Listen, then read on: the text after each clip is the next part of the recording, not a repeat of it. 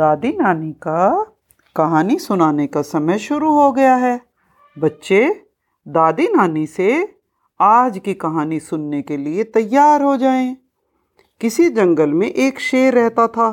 उसके तीन सेवक थे, कौवा, बाघ और गीदड़। चारों में बहुत दोस्ती थी। एक बार चारों जंगल में कहीं जा रहे थे तो उन्हें एक ऊँट आता दिखाई दिया। शेर ने उसे देखकर अपने सेवकों से कहा, जाकर देखो, वो जंगली जानवर है या मैदान का जानवर है? कौवा झट से बोला, महाराज, ये जंगली जानवर नहीं है, ये तो मैदान का जानवर है और इसका मांस तो बहुत ही स्वाद होता है, आप इसे मारकर खा लीजिए। शेर ने कहा, मैं घर में आए हुए अतिथि को नहीं मारता हूँ। अतिथि मतलब गेस्ट को। जो भी मेरे घर कोई गेस्ट आता है तो उसको मैं नहीं मारता हूँ। इसीलिए उसे माफ़ करो और उसे मेरे पास लेकर आओ। वो तीनों ऊँट के पास जाकर बोले, हमारे राजा आपसे मिलना चाहते हैं। ऊँट बोला, इससे ज़्यादा खुशी की बात और क्या हो सकती है? मुझे आप जैसा दोस्त और शेर के जैसे साथी मिल जाए तो। इतना कहते हुए ऊँट उन तीनों के साथ चल पड़ा। शेर ने ऊँट से जंगल में आने का कारण पूछा। ऊँट बोला, मैं अपने साथियों से बिछड़ गया हूँ और मैं उनकी तलाश करते करते रास्ता भूलकर जंगल में भटक गया हूँ। शेर बोला, तुम नाराज़ क्यों होते हो? निराश मत हो। आज से हम सब तुम्हारे दोस्त हैं। उस दिन से ऊँट भी उनके साथ रहने लगा।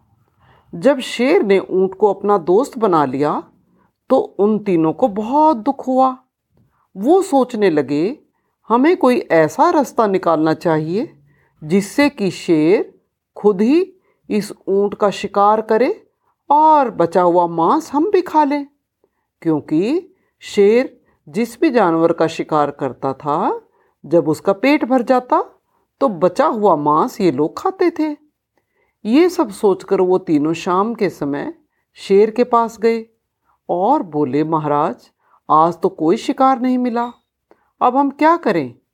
यदि आपकी आज्ञा हो तो ऊँट को मारकर खाना खाया जाए। शेर ने कहा, नहीं नहीं, मैं ऐसा नहीं कर सकता। ऊँट ने मेरे घर में शरण ली है। उसने मुझसे शेल्टर मांगा है। मैं राजा हूँ और राजा का धर्म इस बात की इजाज़त नहीं देता। इस बात को कभी परमिट नहीं करता कि घर में आए गेस्ट को मारा जाए।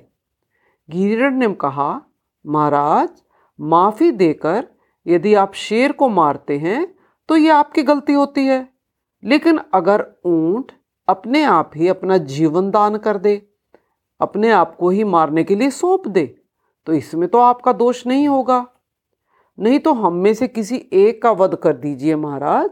हम में से किसी एक को मार लीजिए और हम आपके दोस्त हैं। अगर हम आपके काम नहीं आए तो हमारा जीने का क्या लाभ?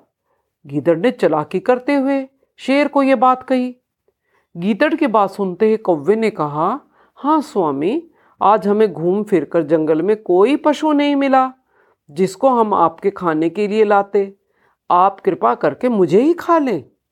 गीदड़ ने कहा, स्वामी, कौवा तो बहुत छोटा है, इसके खाने से आपका पेट नहीं भर सकता। आप कृपया मुझे मारकर खा लें। गीदड़ की बात सुनकर बाघ ने कहा, स्वामी, गीदड़ भी तो छोटा ही है, आप मुझे मारकर खा लें। अब बाघ की बात सुनकर ऊँट ने कहा, भाइयों, मैं तुम सबसे लंबा और मोटा हूँ। मुझे खाकर मालिक का पेट अच्छी तरह से भर जाएगा।